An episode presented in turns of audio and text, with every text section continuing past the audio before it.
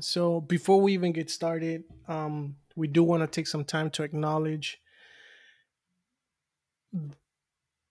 the climate that a lot of our communities are facing here in the United States, but also all over Latin America and Central America, with political violence, with just violence in general. So from the United States to Mexico, to Central America, to what's happening recently in Colombia, we want to take a minute of silence for those folks who have been victims of police violence. So if you're listening right now, let's go ahead and take 1 minute to honor those folks who have lost their lives. So starting now.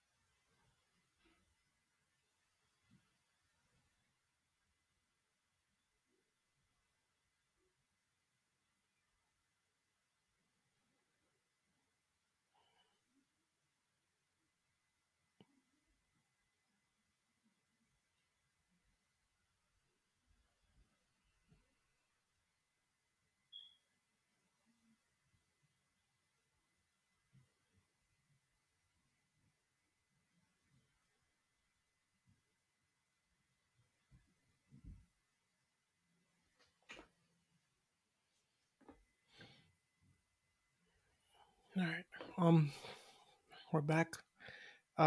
Thank you all once again. We're excited to be back. We're glad to be sharing a space with Leo, with Susie. It's been a while now, right? It's been a month since we last spoke, since we last recorded that little mini video for season 2. So more than happy to be back. How y'all feeling today? ¿Cómo están? How's everything? Not gonna lie, it feels great to be able to be in this space with y'all and like process a lot of things that are going on. So I'm in like today's May 6th. My 8th graders are like tired. I'm tired from just like doing distance learning for over a year now. So I'm just kind of like ready for summer, just kind of like take a break from just being in front of a computer. How are you doing, Leo? I mean, I would say I learned a lot because I was one of those individuals that was working from home. Well, I had the opportunity to work from home. So now it's been my time to go back to the store where I work. So it's good to be back, to be able to see people, but still like keep the social distance and just keep like a good hygiene, and just always wash your hands. Always, like, even if you're indoors, obviously, wearing a mask. It's your choice still out to wear it outside. And I know that they've said here for California that it's okay to not wear one, but still, I prefer to wear one, even though. And then just. Pretty much just to get the vaccine, do it for your loved ones, do it for people around you. What do you, David? How you holding up, David? Oh man, it's been a crazy 5 months, and we're just getting started. I think I'm definitely tired with this whole online thing. Right, and Zoom and having to just meeting after meeting, with the kids, with staff, con todos. Like it's like yeah. My brain is tired, my eyes are tired, and then it's just I think I need a break. Unas vacaciones, me voy de vacaciones, somewhere far, far away, far in the land away. So that's what I'm gonna do pretty soon. But no, I'm definitely glad to be back with y'all, man, because like you said, Susie, I mean, it's definitely it gives us the time to process, you know, and to just reflect on everything that's been going on, you know, and again, we don't have the answers to everything, right? But it gives us this space where we can just share back and like really let our thoughts and our emotions out, you know, and con todo lo que ha estado pasando, I think it's important for us to have this conversation around accountability, right? And what does that look like in today's society, especially revolving around, you know, police murders, right? So I think for today that's going to be the conversation.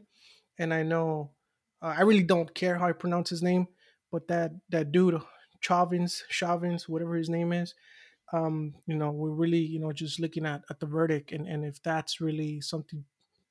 Do we call it justice, accountability? I don't know. So we'll lead with that. And then, of course, you know, just our thoughts on that piece and things that are happening. Yeah.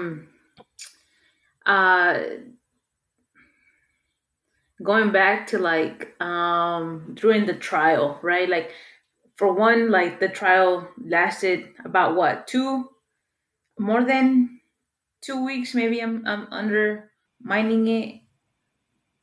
Like, it was like around 2 weeks, yeah. Like around 2 weeks.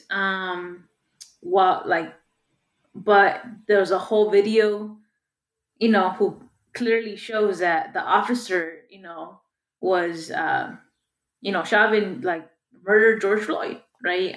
But it took 2 weeks for just to get that in. And I don't know about y'all, but like deep down, I wanted to believe that the jury will come and convict guilty, you know, but I also had the same kind of like, man, what if they say, you know, I was still not surprised if there would have been, you know what, he's not guilty. Like, you know how like, it's like, you're not surprised that Trump won the first election because of how he is. But it was still kind of like a slap in the face, you know?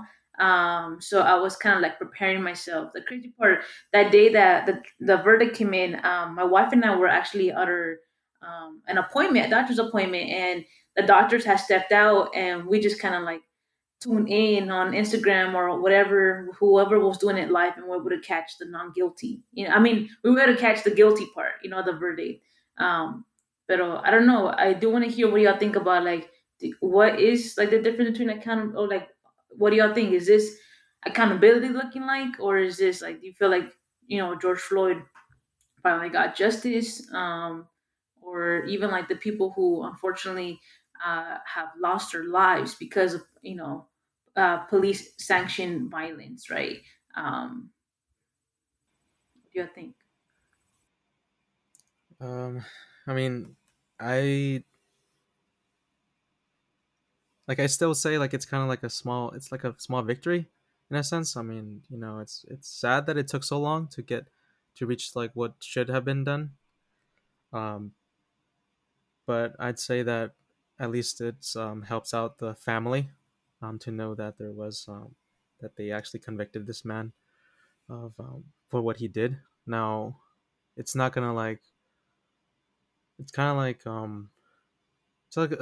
small victory. It's not obviously the thing that we would have wanted to even prevent from the beginning. It just sucks that like even after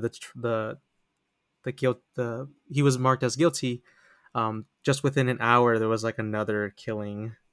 We had people that were claiming the victory, celebrating outside, as they should be, because you know everyone's overwhelmed with joy with the results. But it just sucks that like it still continued even after, and another life was taken over some really stupid claims that for the reasoning. You know, I agree with Leon. I think it's a small victory. You know, and I think, you know, folks can call it, and should call it a victory, despite of like what other folks might think. You know, that's not to say that we're satisfied with it, you know, because I think for me personally, you know, if I really want to look at it as accountability, then we have to go back to the previous police killings as well, right? And really start actually taking these folks to trial, right? And sentencing folks and holding them accountable for their actions. Right? Leo, you're right. I mean, you know, just as soon as, you know, we heard, hey, this guy's found guilty, you know, hours later, there was another shooting, right? And it's like, when does it stop? Like, when do people get to feel like they're safe in today's society, and particularly Black folks, right? Because their deaths are a higher rate than any other, you know, member of the community. So it's like, when do they get the chance to feel like they could walk around without, you know, being marked as a target? And I think, David, you bring up a good point, right? And also just like, man, like, maybe I'm mispronouncing her name, but Ma'Khia Bryant, right? Presente, like Adam Toledo, presente, like they were 16, you know, they were too young, right? And I think that also just kind of, you know, I think that's what gets a lot of people and gets a lot of us mad, porque like, okay, like what, how can you excuse like your behavior, you know? And I think, David, you brought up like accountability and just like hoping that with the Chauvin getting the verdict of being guilty, hoping that it prevents future cops from rethinking some of their actions. Pero an hour later of the verdict, like Leo said, like then there was another, just like, you know, an hour later after the verdict, there was another killing, you know? And I don't know about y'all, but like, I don't know if y'all saw like the comments that people were posting about her. And it was just like, doesn't matter. Like her mom was, you know, her mom was calling the cops thinking that she called the cops to protect her daughter. Right. And I think that is like, who are, you know, law enforcement protecting, and like, what are they like beliefs? Are they really uplifting when they go out and like police our communities, you know?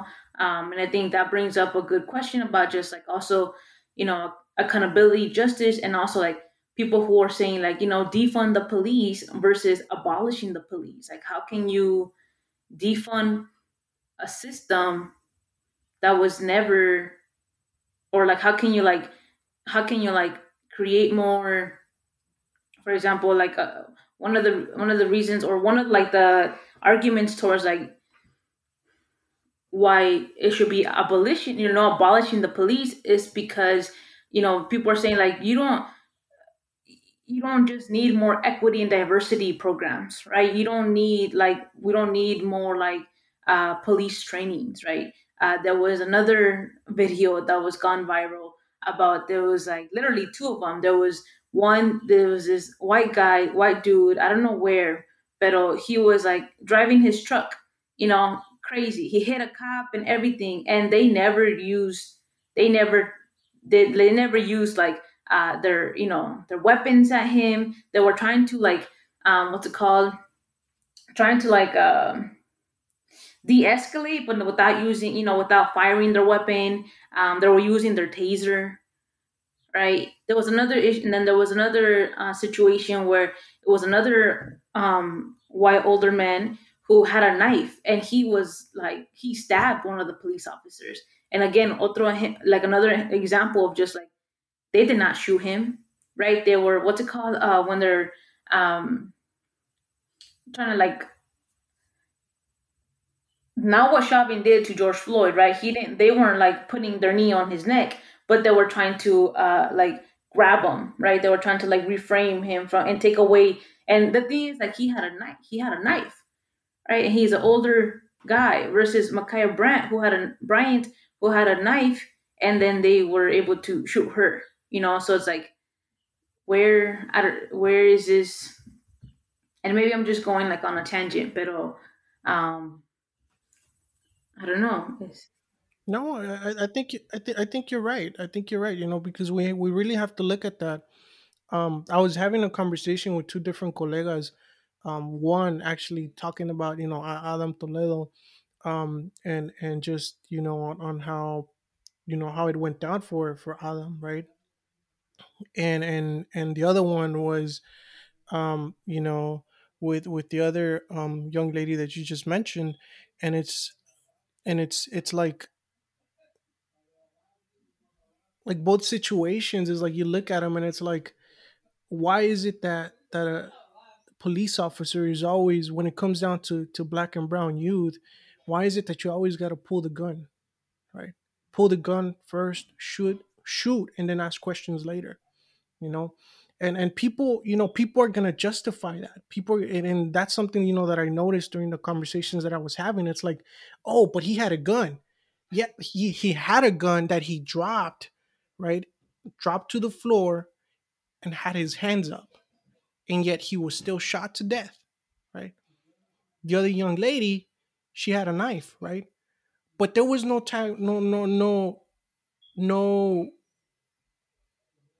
attempt from this officer to restrain her, right, without having to use his gun, right? Which we've seen in other situations where white men, as like they're coming out in fucking ammunition and shit, they're coming out threatening police officers and whatnot, and it's like, oh, no, okay, let's figure out a different way, you know. And people, I don't know, like I've had folks who really really try to justify those situations, and it just makes me question. And I'll be real with y'all, like it just makes me question the friendship, like if it was to happen to me, if I was to be walking down the street and out of nowhere this fucking pig pulls out a gun, and just fucking shoots me, like is that the same perspective that you're going to have, or your perspective is going to change because it's someone that's close to you? And I think that's a question that folks need to ask themselves. Like, do you have to wait until a situation like this happens close to your home in order for you to start really diving into these scenarios or these situations and really looking at like what is the motive and and what's really the root cause of all of this? We shouldn't have to wait until one of our close ones, where it hits home, for us to start having these conversations, or really like having these deeper conversations. Because right now I think it's just level surface. It's just like people are saying, oh, well, they followed protocol. Oh, well, they should have listened. Oh, well, they should have had their hands up. Oh, well, they should have just followed instructions, And it's just really surface, you're not really diving into, okay, well, that was the same scenario, at a different state, but different outcome, And to me, it's that. And yeah, it's tough, when you have close people, or at least folks that and it's like they have these thoughts of like, like it's on them. Like I attended a neighborhood council event or meeting the other day, and someone said, we all have options. George Floyd chose, he made the decision to sell cigarettes.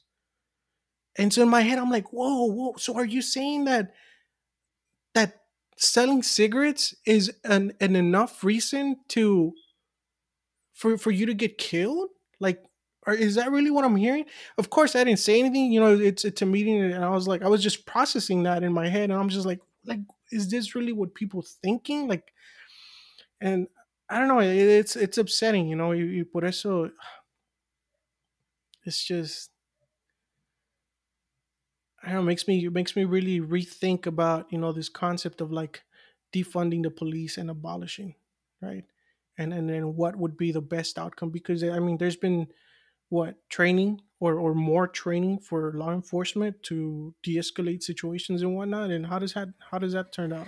Like, I don't think I've seen anything different so far. Yeah, it's I feel like it works though. It's just like, man, these like being in COVID has just like, or just being in quarantine and COVID and doing everything that what COVID has done to our communities and I think it's also one thing that has happened under, as we're being quarantined, all that. It's a couple things, right? Like a lot of the issues are not being really like highlighted, like I feel like personally, I think we talked about this a while back, especially when this happened with George Floyd, like the attention it got, I don't feel like a lot of people would have paid attention if we would be back on the day, just getting caught up with our routine, just work. People wouldn't have showed up to protest, so because of, we're being mandated to stay at home. Now we're able to like, kind of see everything that's going. And I know some folks, like some of us are processing it okay, and some of folks are struggling with it because that's their everyday reality.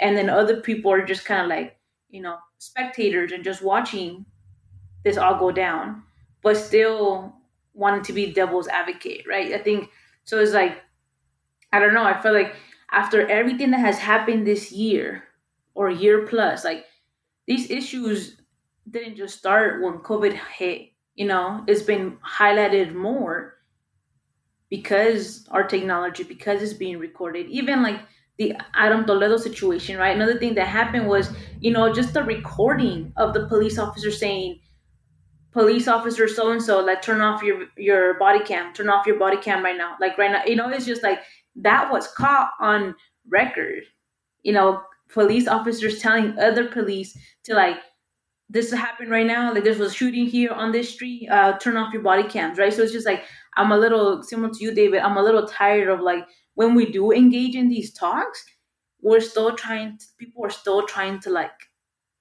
reason why a life should be taken, and it's like, where do we go from there? Porque también, how do we also like, the fact, like the reality of explaining, it's so draining, right? So how do, like, it's like you can, it's just, man, this concept of self-preservation is not even like, I think it's like so important right now, because you want to engage and speak up, but if you're constantly always like drained because you always have to explain and always trying to like argue against all these people that are like, well, devil's advocate, why should he be running from the police? Like, why didn't he just stop?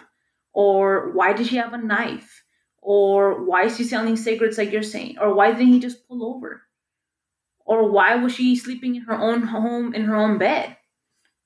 Right? Is kind of like, man, why are we still here? Like, why are we still trying to argue or justify?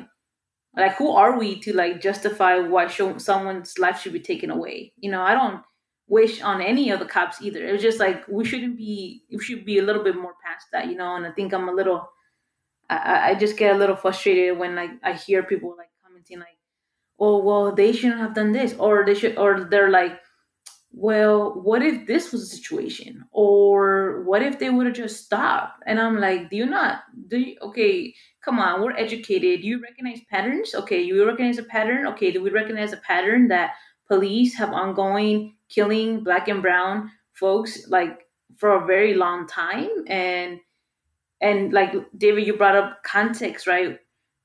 Police, law enforcement have been murdering Black people, right, for a very, very long time. And why are we still justifying that? I'm gonna share with y'all, just this website, that I came across. I think it's just, it really puts it into picture. It's called Mapping Police Violence. Right. And I mean, at the top of the page, it has the map of the United States, of course.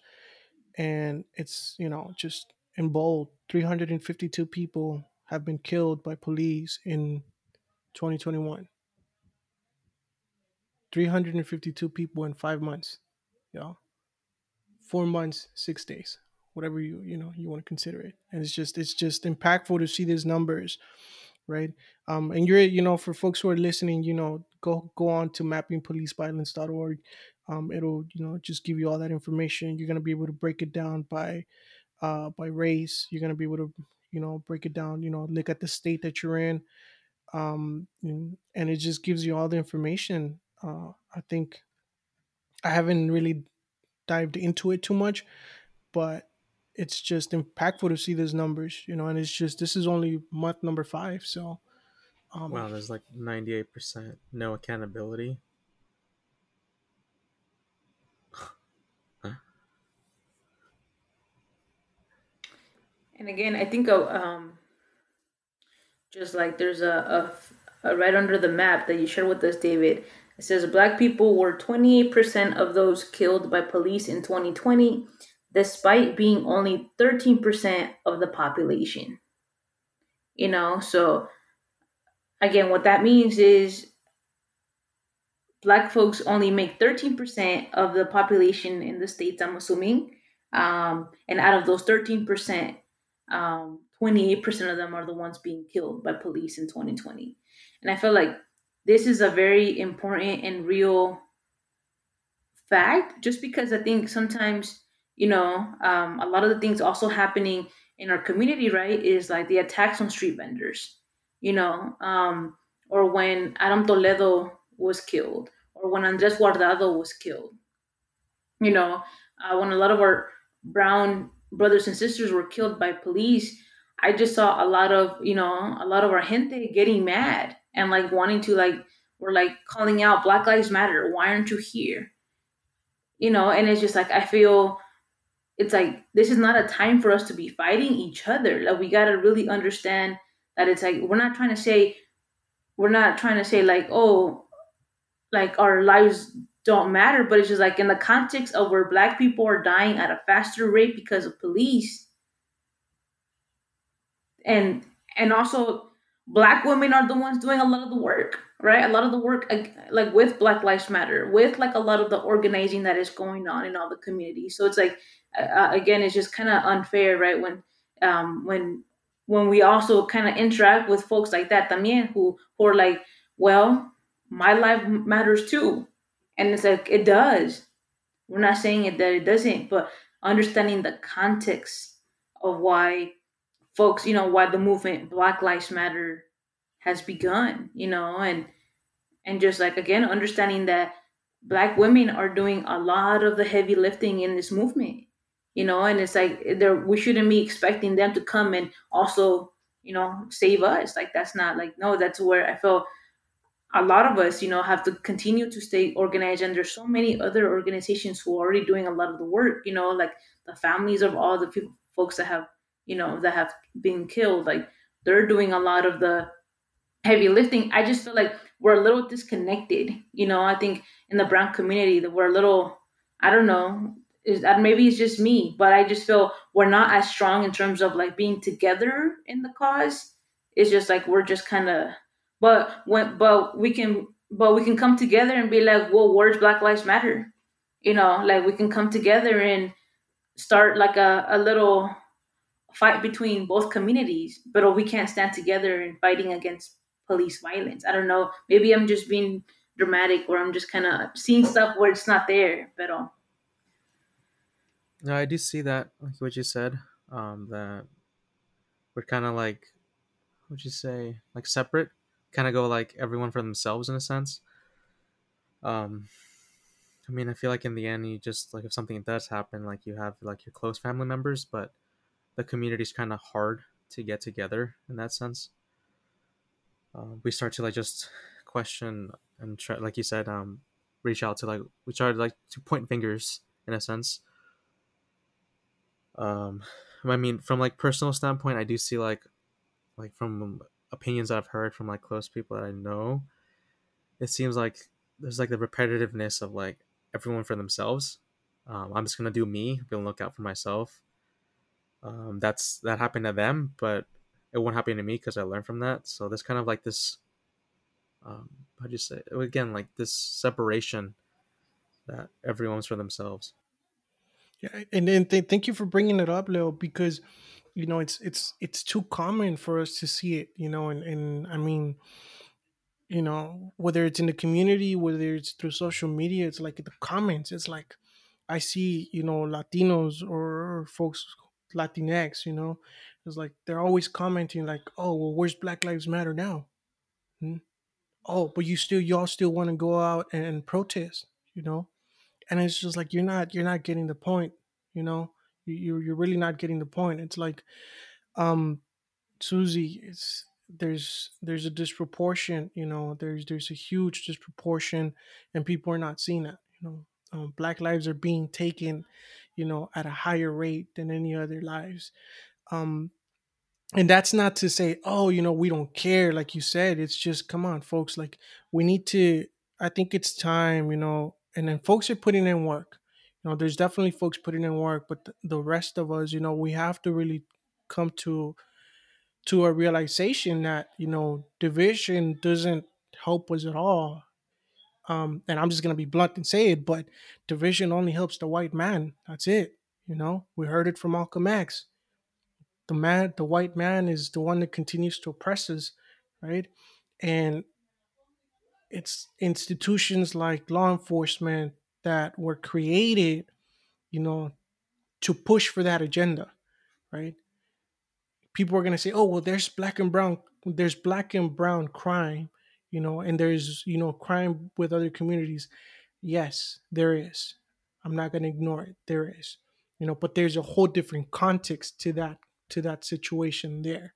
You know, people are going to refer to gangs, you know, but we got to look at why gangs started, you know, we got to look at why drugs were introduced into low-income communities, right? It's not like they just popped out of nowhere and it's like, oh, look, I'm going to start selling this shit to folks in my community and that's it. No, these things were, you know, created, established, brought for a reason and a purpose, you know.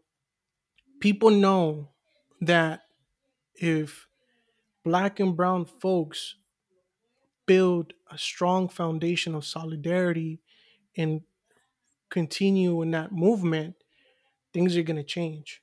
Political offices are going to change. You know, power dynamics are going to change, you know. And I think the other thing that we have to stop doing is calling ourselves the minority. Because the reality is we're not the minority, you know, we're the majority in the United States. The only problem is that we're unorganized. That's it. Everybody's trying to fight for something, right? And we have to go back to that common idea of liberation. You know, we're all being hit by different tactics of an oppressive system and an oppressive government, right? But we're being too blindsided by you know, this racial tensions, you know, that are just continue to be fueled by other folks, you know. And it's like, I think it's time, folks. It's time. It's 2021.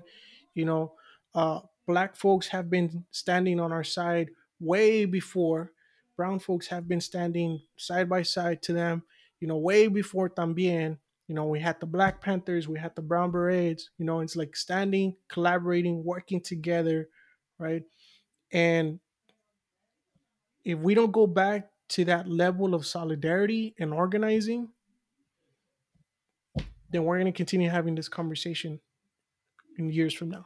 Honestly, that's my take. That's honestly what I'm seeing. If we don't change shit now, we're going to be back again, you know, and we're going to be like, why? Yeah. And that's the tough part. That's, yeah. Go ahead, Leo, go ahead. The scary part is like getting accustomed to it and kind of like numbing it. That's the scary part. Saying like, oh, it happened again. Oh, well, here's another article to read. So that's the scary part. But like touching upon what you said and then what I mentioned earlier was that there is a bigger picture. I do see that as well. Like my opinion is that, there is a constant like mindset that you're given from when you're young that only certain people belong in a certain space. You constantly start questioning yourself, saying whether, oh, should I apply to this job position, or do I belong in this space? So you and yourself, like in your mind, your mindset's already being controlled in the sense that you're questioning your thoughts, you're questioning your actions.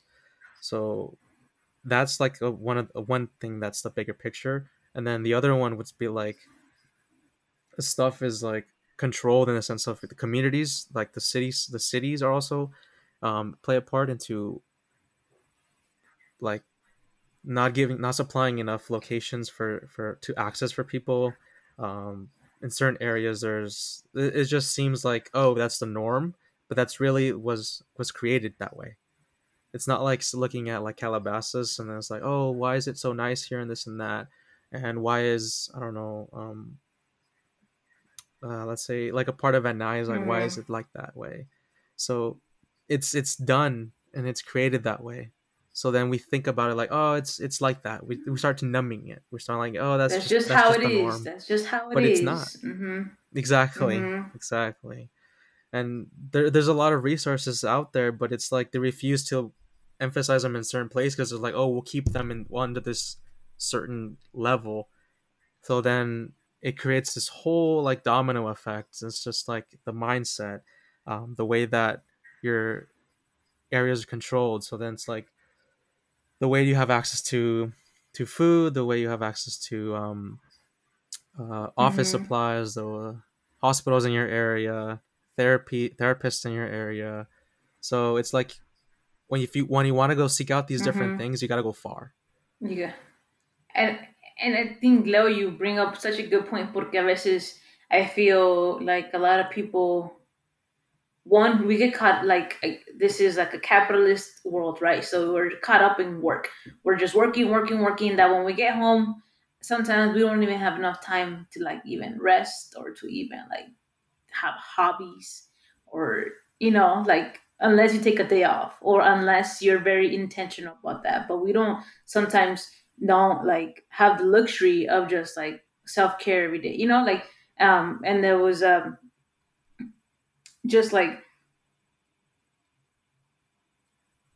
you're no, and then you're also like you're constantly taught, go for it. It's good. Where you're constantly, yeah.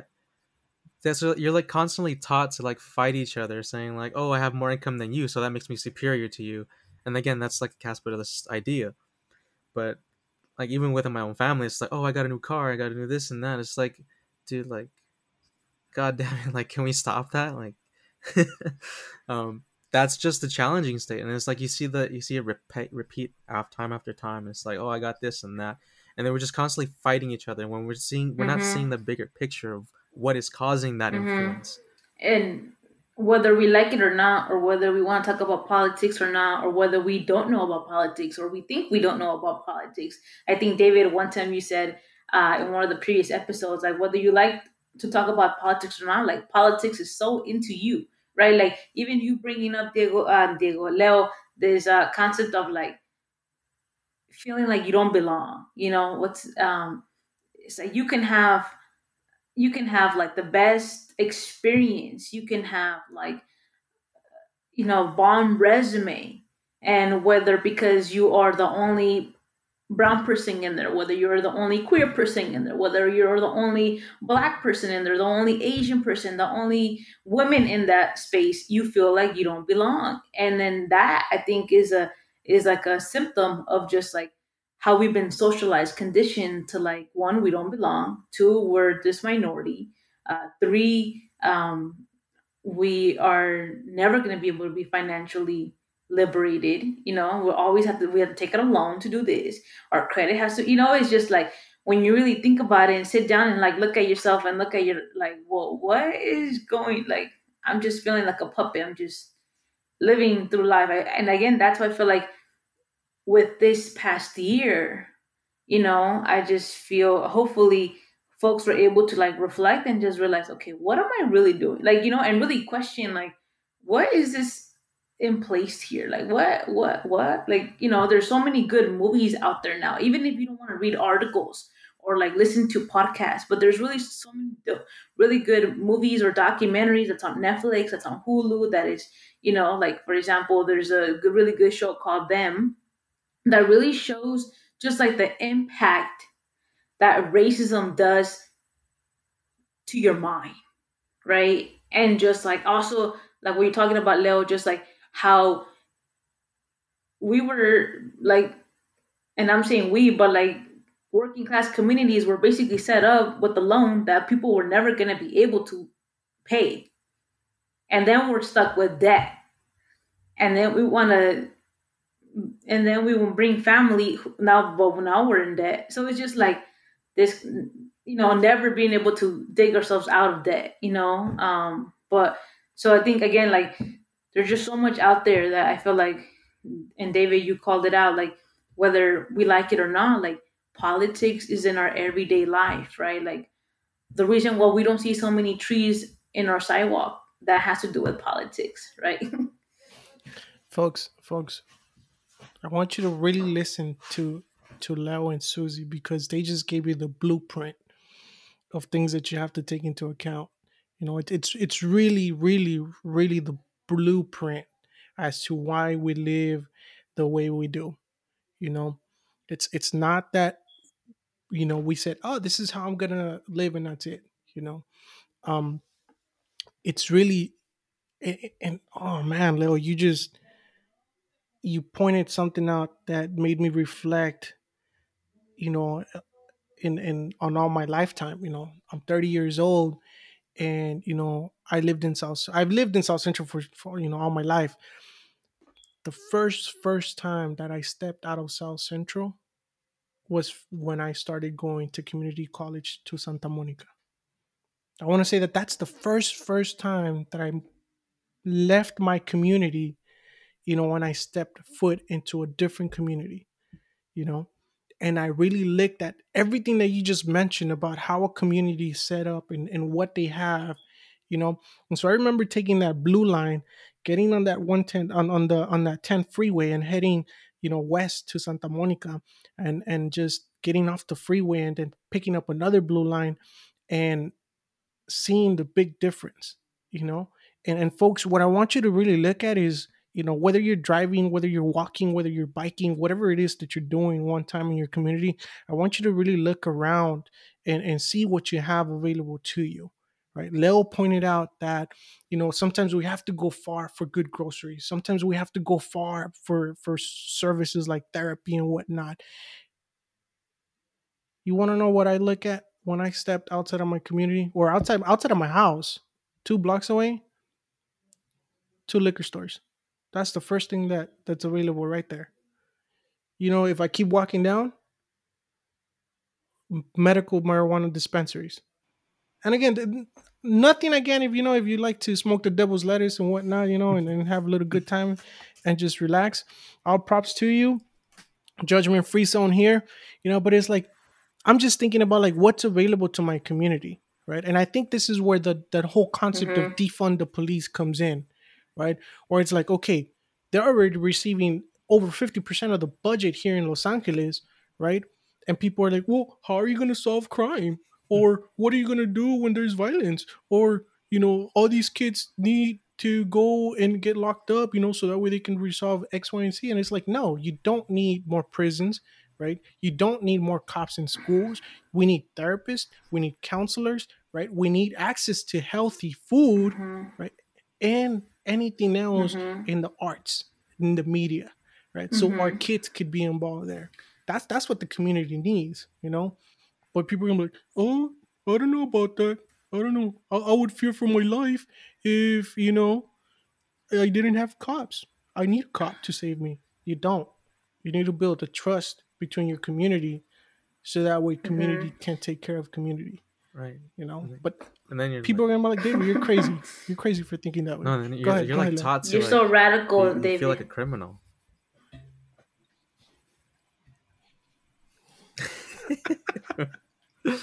You know, like one time, they call me.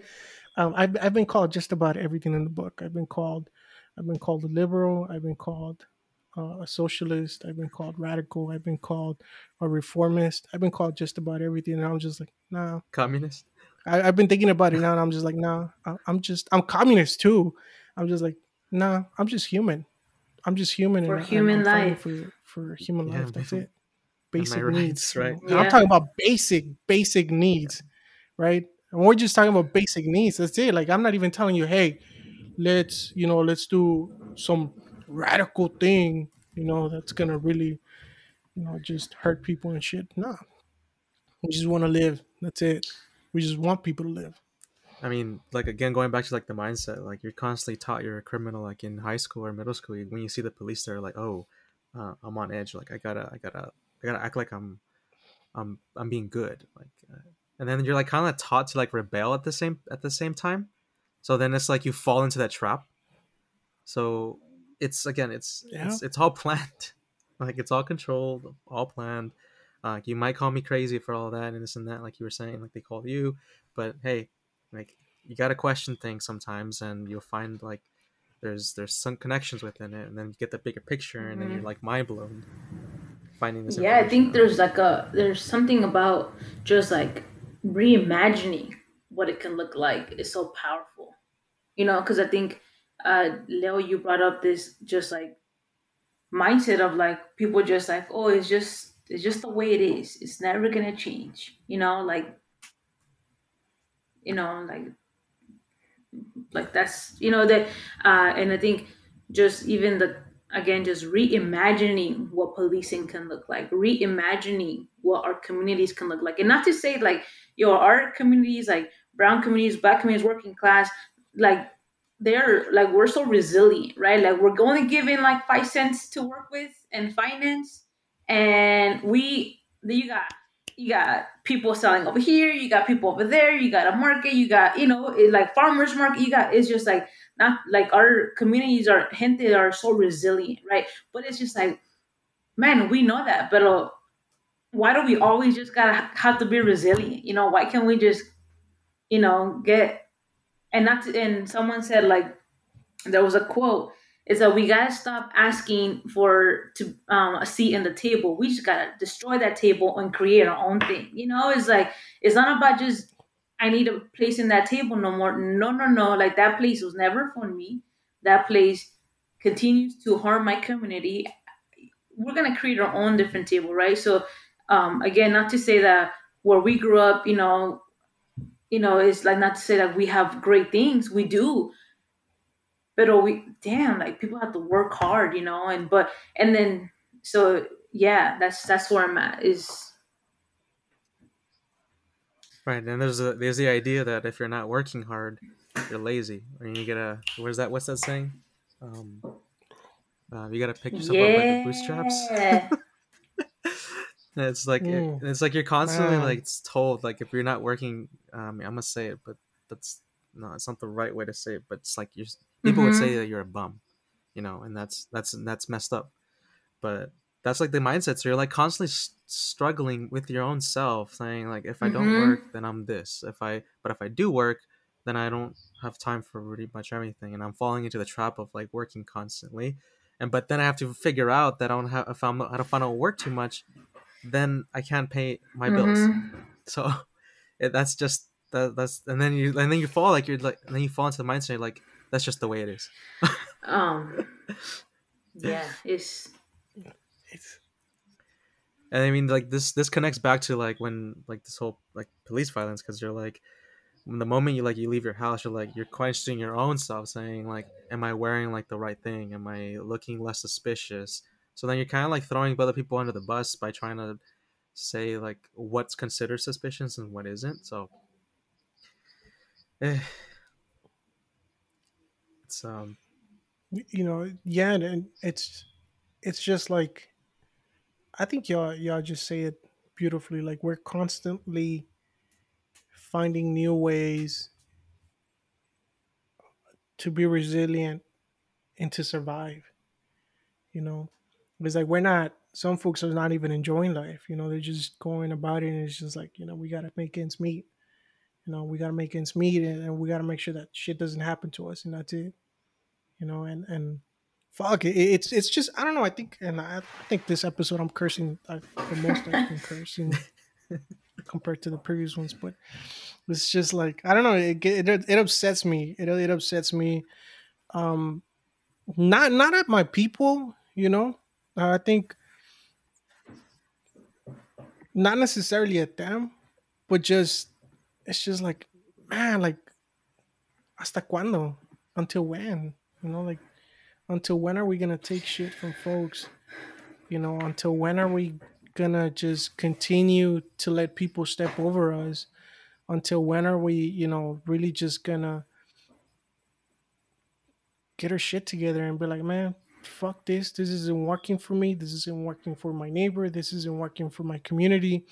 Shit's got to change. And if it doesn't change, then I'm going to make a change, And I mean, with this whole, I get it, también, like, I can't and I won't judge folks because it's like y'all said, folks got to put food on their table.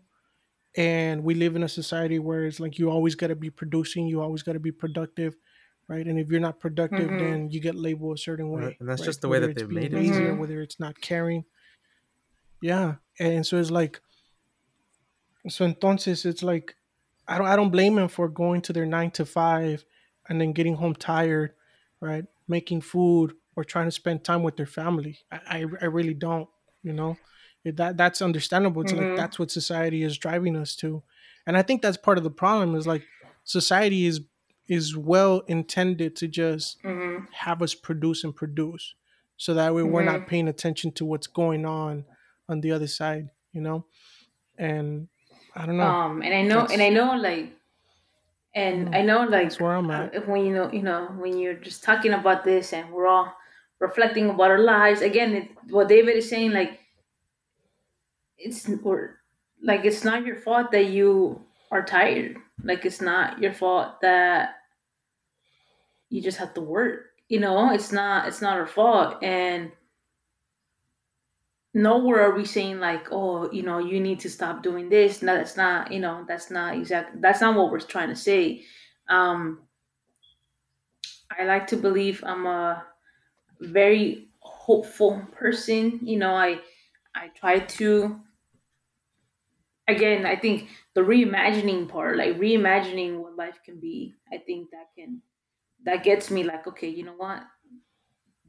This could look a little bit different. And I think, David, you just even bringing up like knowing your community, right? Like knowing your neighbors. I think that already, kind of already like, again, if we think about this, like, where we live right now and as a pyramid or, like connecting with each other, that kind of shakes up that, because we don't depend on cops no more. Like we don't depend on, like other people telling us what to do, what to believe about our neighbor. If we know our neighbor, if we can, if we are able to like just any, debunk any stereotypes that we might have of someone else, that shakes up that a little bit. We're able to just do something, right? Or just like be able to come together, right? As Black and brown folks, or just like include, and just try our best to stay united, keep a united front. Again, that kind of shakes up, that foundation or that, like, again, like this, they just depend on us, right? They depend on us to be sketchy with each other. They depend on us to not trust each other. Because. And again, that's the blueprint right there, y'all. Like, if we're like, I'm reflecting right now and it's like, I'm hearing y'all speak. I'm hearing you and I'm hearing Leo speak. And it's just like, nowhere in our conversation are we mentioning the police. When we're talking about there's an issue with my neighbor, is like nobody's saying we're calling the police. If to solve crime, we're not saying we're going to call the police. To solve, lack of resources, we're not saying we're going to call the police, right? If I need a therapist, we're not saying. Nowhere in this conversation right now that we've been having is like, we haven't even brought up the cops, and how we're going to use them. It's like, we're solving this shit on our own, and I think that, that community saves community. That's the reality, and the way we do it even more is by actually defunding the police and actually starting to fund programs and services in communities of color, right? So that way they can get the support and the resources that they need. That's the key right there. Law enforcement doesn't need over 50% of their budget, right? And I haven't even seen the new budget that the mayor has, proposed. But whatever that new number is, because I think it went up, they don't need over 50%. Especially when they're like when they're spending millions and millions on lawsuits. You know, where like, okay, that's our taxpayer money is going because a cop shot another black and brown person, most likely, like 100% sure, and they were at fault. And because they don't want this to be public, they do, you know, they pay them. And that's where majority of this money is going. And David, you brought up of like if we fund, you know, for example, if we fund education, I know I'm being biased because I'm a teacher, but if we fund education, like things, you know, David, you know, you brought up another good point, like basic needs. All we're saying is like people deserve basic needs. Like so many times I've witnessed and I separated fights. And if you know me, you know I'm a short person, you know, but I've been able to intervene in some of these, you know, in some of these conflicts because of the relationships that I build with my students. And even though I'm short, they don't look at that. They look at me because I see them for who they are, right? And there's a level of respect there. Sometimes students are already at red, and you know I gotta get away from that, or else, you know, I won't be able to go back to work.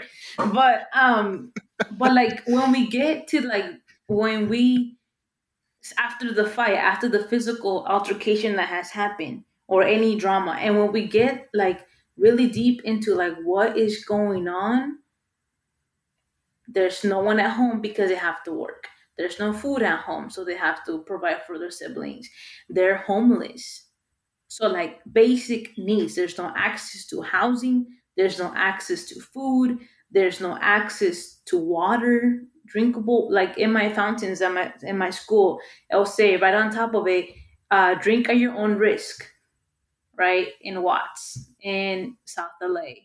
You know, so it's like, again, all we're talking about is like basic needs. And again, this is because my principal, she's very passionate and very like strong about, you know, restorative justice. So she got rid of the cops because any other school would have a fight, called the cops, suspended the student, you know, but like this without even thinking, you know, but our program, again, we got to the root issues, and it was because they couldn't sleep. They didn't have nowhere to sleep. They were sleeping from like in the car. They were so yeah. If someone said something wrong, but like if someone said something that they didn't agree, they were already again their basic needs were not met. So they were already like, who isn't? You know, when you don't have your cup of coffee in the morning, and just someone cuts you off, like you know, someone cuts you off when you're driving, or just someone makes a rude comment that you're just not feeling it, or someone just says, oh, you didn't do this right, and you're just not right. Like, you're about to snap, and we're adults, you know? So it's just like, again, it just comes back to, again, just like, you know, like, it's we don't need cops in schools, first of all. And second of all, like, all we want is people to get their basic needs met. And when their basic needs are not met, and if you are into, like, educational theory, you know about Maslow's hierarchy of needs, right? If you don't get basic needs like food, water, housing, you're not going to ever feel safe anywhere. You're never going to be able to feel loved. You're never going to be able to feel that that your self-esteem is worth it. And you're never going to be able to like get to this concept called self-actualization. Like, never. That's not set up for communities of color. Like, that's not set up for us. We're just always set up to just fight for basic needs. Yeah. That's all correct. I mean, and then to like the comment I said before about like why we're so separate and we kind of look out for ourselves, it's just because, again, this just constant struggle of being let down. Asking for all these basic needs, and since we're so let down and we can't trust our own city, our own community, our own mayor, sometimes it's just like I gotta fight for myself. I gotta seek out my own needs. I could have secure my family. I gotta bring home, you know, the food for my my loved ones. So it's like, it's hard to like reunite and try to fight this cause that has already been like, it's been set up in a way to, that it just keeps us, it keeps eating at us in the back of our minds. So I would just say to like everyone listening, I mean, like, hey, just praise your parents. Like, I mean, they've hustled so much for you. They try to bring you the basic needs you need. You know, this constantly every single day. It's a struggle to fight. I agree 100%.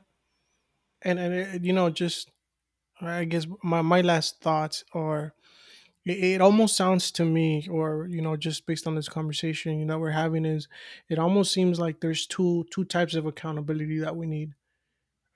There's the political accountability for institutions that have been placed in you know in society to keep law in order, quote unquote, right? We need accountability there, right? But we also need to be realistic, you know, and be true to ourselves and know that a lot of these institutions were not established for people like you and I. You know, if anything, they were established to keep people like you and myself in a box, you know, and that's it. And to give us the bare minimum. An experiment. And fend off for ourselves. Experiment, right? On us and see what the solutions are. So I think that's one level, that's one type of accountability. And then the other type of accountability is self-accountability, where we have to do self-reflection and really look at ourselves as individuals and what we can do, right, to progress as a even so, as something as small as a family, right? How do we change the family dynamics? How do we shift any stereotypes? Any prejudice? Prejudice? ¿Cómo se diga? Sí, sí. Me entendieron, me entendieron. El Google sabe todo. You know? No, but really, Google sabe todo. Pregúntenle a Lupes. Y si no tienen a Lupes, pregúntenle a Siri. But really changing that, you know, really changing all of that stuff. Because I think, you know, change really starts at home. You know, I've used that phrase a lot, and I've heard other folks use it a lot too, but it really does start at home, because if we really start taking self-accountability and then, you know, implementing that at home, we're going to start seeing our communities change, right? We're not going to be questioning why Fulanito de Tal is in a Black Lives Matter march, you know, asking for justice for anyone else, you know, who happens to have who was victim of law enforcement, right? We're not. We're going to understand, right? And we're going to be like, oh, I understand why my son, my daughter, my nephew, you know, is out there protesting, right? And vice versa too, right? And I think that's, you know, at least for me, those are the two levels of accountability, right? Based on the conversation that we're having tonight, so. I think my final thoughts are like, don't be afraid to reimagine, you know, and just like also reimagining like what your future generations, you know, like families will have. And, 'cause I feel like when we stop dreaming, or when we stop like seeing ourselves like as, you know, financially stable, or like have owning our own homes, having equity, not being so much in debt. When we stop doing that, then you know, we kind of lose ourselves, and then we just kind of become a hamster in a wheel, you know? So it's like, so dare, you know, like dare yourself to dream and dream big. And again, it's like, I know, you know, and my wife is a big dreamer, and she has to be, right, as a Black woman in America. And one of her constant phrases is that she wants to break generational curses, you know, generational curses and trauma unfortunately, maybe we didn't have anything to do with it, but our, you know, our ancestors, their trauma is now ours, you know, and just like breaking those is like already a huge, you know, a huge like step towards liberation. So don't stop dreaming, continue to reimagine, and reimagine yourself being successful and like, you know, doing a damn good job at what you do, you know, so. I would say that start off by saying, like, if you're like in the form of like work or hobby or something, and you wanted to learn something new, but you feel uncomfortable about it, I would say sometimes if you put yourself in an uncomfortable position, so you learn from it, you're not gonna fail from it. You're only gonna learn. So that's a learning opportunity to be able to see, to grow, and to learn from what you experience, even if it's an uncomfortable setting. And then I would say that if you're like hesitant to like apply to a certain place, or you feel like you're questioning yourself too much, I would say go apply. There's nothing you can lose. And then the real goal is to always just gain connections. Even if, let's say, you try it out and it didn't work out, you have a connection now. So there's really like learning experiences that you may unlock by putting yourself in some uncomfortable positions. There you go, folks. Y'all were given the blueprint to so many things. So thank you all once again. Thank you, Leo. Thank you, Susie. Appreciate you all.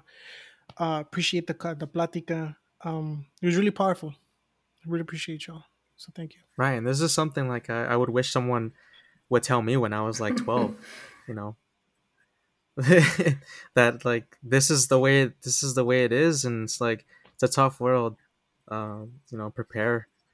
They always just tell us work hard and you'll achieve, but hey, not the same. How do you say it? Not the same. Dang, I forgot the word. It's not the same route. Not the same path for everyone. Like I bet John Smith will get faster than Juan Gonzalez, you know, compared to Esperanza Rios, you know. So it's just like not everyone gets there, but even the systems know it, because I tried using Pancho Pantera today and no me dejó. Or that, just man. Like your Bemojis will automatically default to blonde, you know. So it's actually happened today when one of my students chose a Bemoji or an emoji something, and she's like, "Why is it blonde?" I was like, "Because the system is watching you." No.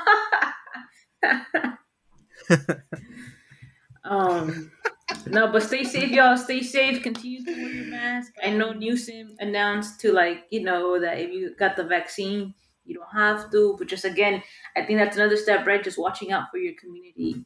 So wearing a mask is part of that. All right.